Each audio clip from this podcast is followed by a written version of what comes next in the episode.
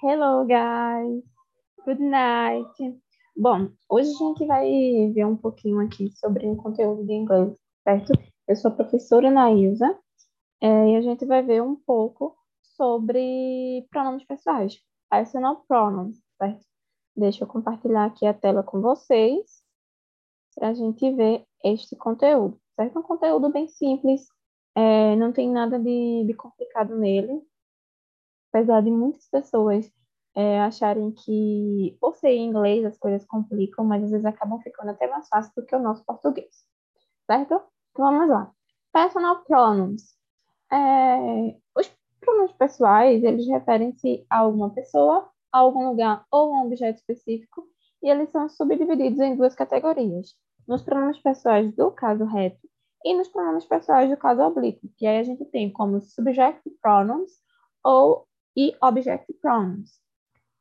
Aí, nas duas colunas que nós estamos observando, a gente tem o caso reto, né, o, o subject pronoun, que vai ser I, you, he, she, it, we, you e they.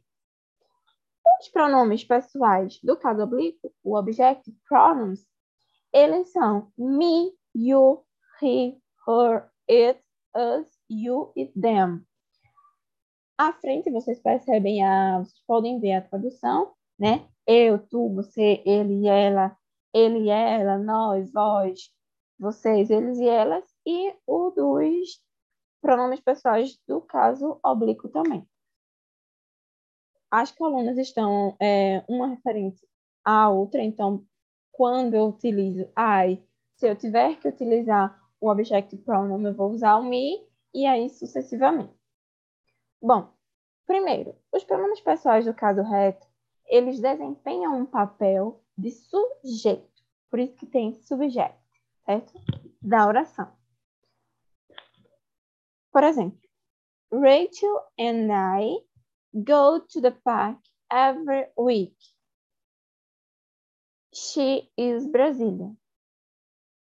E aí eu uso Rachel Rachel and I, Raquel e eu, vamos para o parque todo dia. E nas frases seguintes nós temos She is Brasília.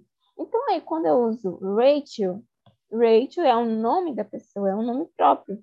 Mas se eu tiver que substituir Rachel por algum pronome, eu substituirei por she. E naquela coluna a gente viu que ele aí está desempenhando um papel de sujeito. Quem é que vai para o parque todo dia? Quem é que é brasileiro? Entenderam? Ponto 2. Os pronomes pessoais do caso oblíquo desempenham as seguintes funções: objeto direto ou indireto, objeto de preposição. Como objeto direto ou indireto, a gente tem Alfredo loves her. A gente tem aí não tem a questão de ligação, a gente está dizendo diretamente. Alfredo ama ela. Por que ela? Aí está her e não she. Porque aí ele está servindo como objeto, não como sujeito, certo? Porque aí o sujeito é quem da frase? Alfredo, que seria he. Objeto de preposição. We talked to him last night. Esse talk quem? Talk to.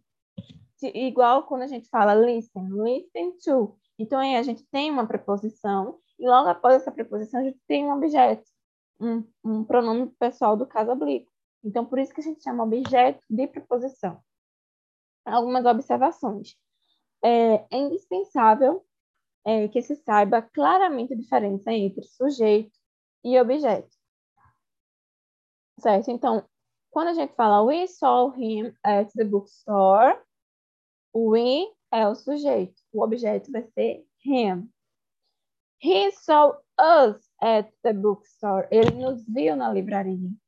He continua sendo o sujeito, us o objeto. Ponto 2. You é pronome reto e também pronome oblíquo.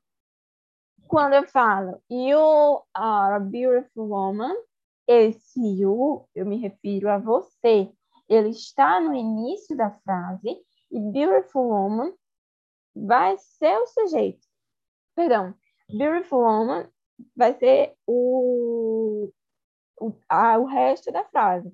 Então, quando eu falo you are a beautiful woman, você é uma mulher bonita, esse bonita é o adjetivo, certo? You é você, é o sujeito. Quando eu falo he gave some flowers to you, ele é o sujeito, deu algumas flores para você. No final da frase, objeto direto, certo? Em inglês não há omissão de sujeito, como pode ocorrer em português. É, salvo em raríssimas exceções e linguagem muito informal. No caso do sujeito inexistente, oculto ou indeterminado, devemos empregar it, we ou they. Porque no português a gente fala assim, vai chegar, certo? Quem vai chegar? O que vai chegar? Então aí, é, muitas frases, quando eu digo assim, chove, então, ou é sujeito inexistente, sujeito oculto, indeterminado, no português. No inglês é raríssimo disso acontecer. Porém, quando acontece, a gente vai utilizar os pronomes pessoais. It, we e they. When you use a personal pronoun without a verb in a short response, we use the object form. For example, I'm feeling hungry. Me too. Who was making all that noise? Them, not us. We usually use the object form of the pronoun after us and then in comparisons. We don't have as much as them. Other, another example. Both of my brothers are older than me.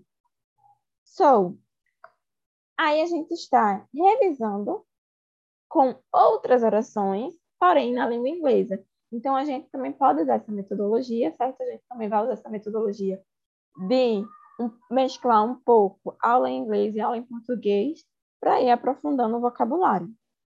Subject pronouns are sometimes used, but they sound very formal.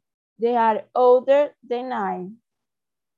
We usually use it for an animal. We can use he and she when we think of the animal as having human qualities or a special personality. For example, when it's a pet or a character in a story. For example, Pooh is a friendly bear. He enjoys eating, singing, and playing with his friends. We use the combination he or she when we are talking about a person who could be male or female. By the age of two, a child can understand five times as many words and he or she can say. We often use a plural noun and instead of he or she. For example, by the age of two, children can understand five times as many words as they can say. Bom, pessoal, por hoje é só, certo? Eu agradeço é, a compreensão de vocês, agradeço o tempinho e Bye bye.